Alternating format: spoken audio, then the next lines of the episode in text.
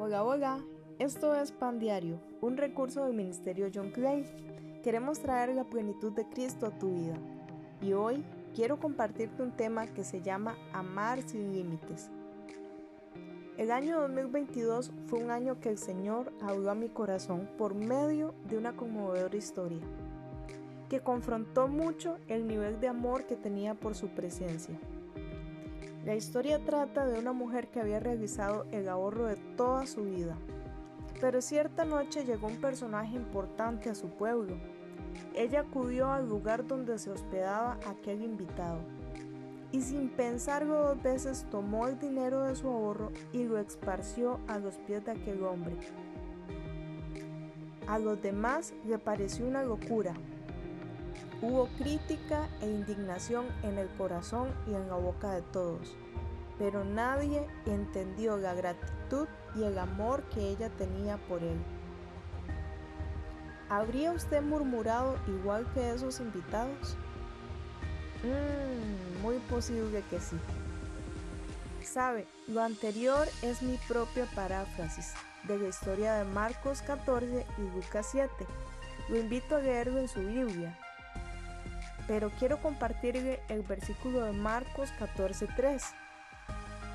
Mientras tanto, Jesús se encontraba en Betania, en la casa de Simón, un hombre que había tenido lepra.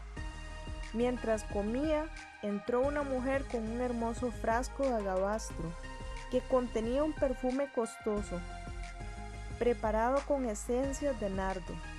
Ella abrió el frasco y derramó el perfume sobre la cabeza de Jesús.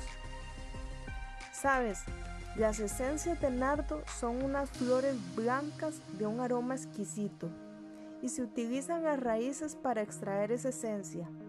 Este perfume para la época bíblica tenía un valor muy elevado. Y de esta historia puedo encontrar tres enseñanzas. Número uno, un derroche de amor. Esta mujer no escatimó el precio, sino que valoró más a Cristo que todas sus posesiones materiales porque el amor genuino no suma ni resta, sino que siempre nos impulsa a dar hasta la última gota y aún así considerarlo poco. Número 2. Aprovechar la oportunidad. Hay cosas que se pueden hacer en cualquier momento, pero hay momentos en la presencia del Señor que son únicos y requieren nuestra obediencia inmediata, sin peros ni excusas. Lastimosamente los podemos los perdemos por darle más valor a las vanidades externas y a las opiniones de los demás. Y número 3, la fragancia de una hermosa acción no se desvanece nunca. Cuando decidimos quebrar nuestro frasco de alabastro, o sea, tener un espíritu quebrantado para el Señor, Él nos impregna de su esencia y oguemos a Cristo oguemos bien y los demás lo notan.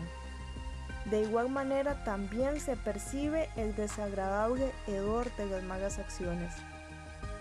Sabe, aquella mujer no escatimó precio alguno ante los pies de Jesús, porque nada en este mundo podría pagar el tierno amor del perdón y la libertad del pecado que encontramos en Cristo. En Lucas 7:47 nos dice, me ama mucho porque sabe que sus muchos pecados ya están perdonados. Ahora la pregunta es, ¿cuánto amas a Jesús? ¿Qué estás dispuesto a dar o hacer en gratitud de ese perdón?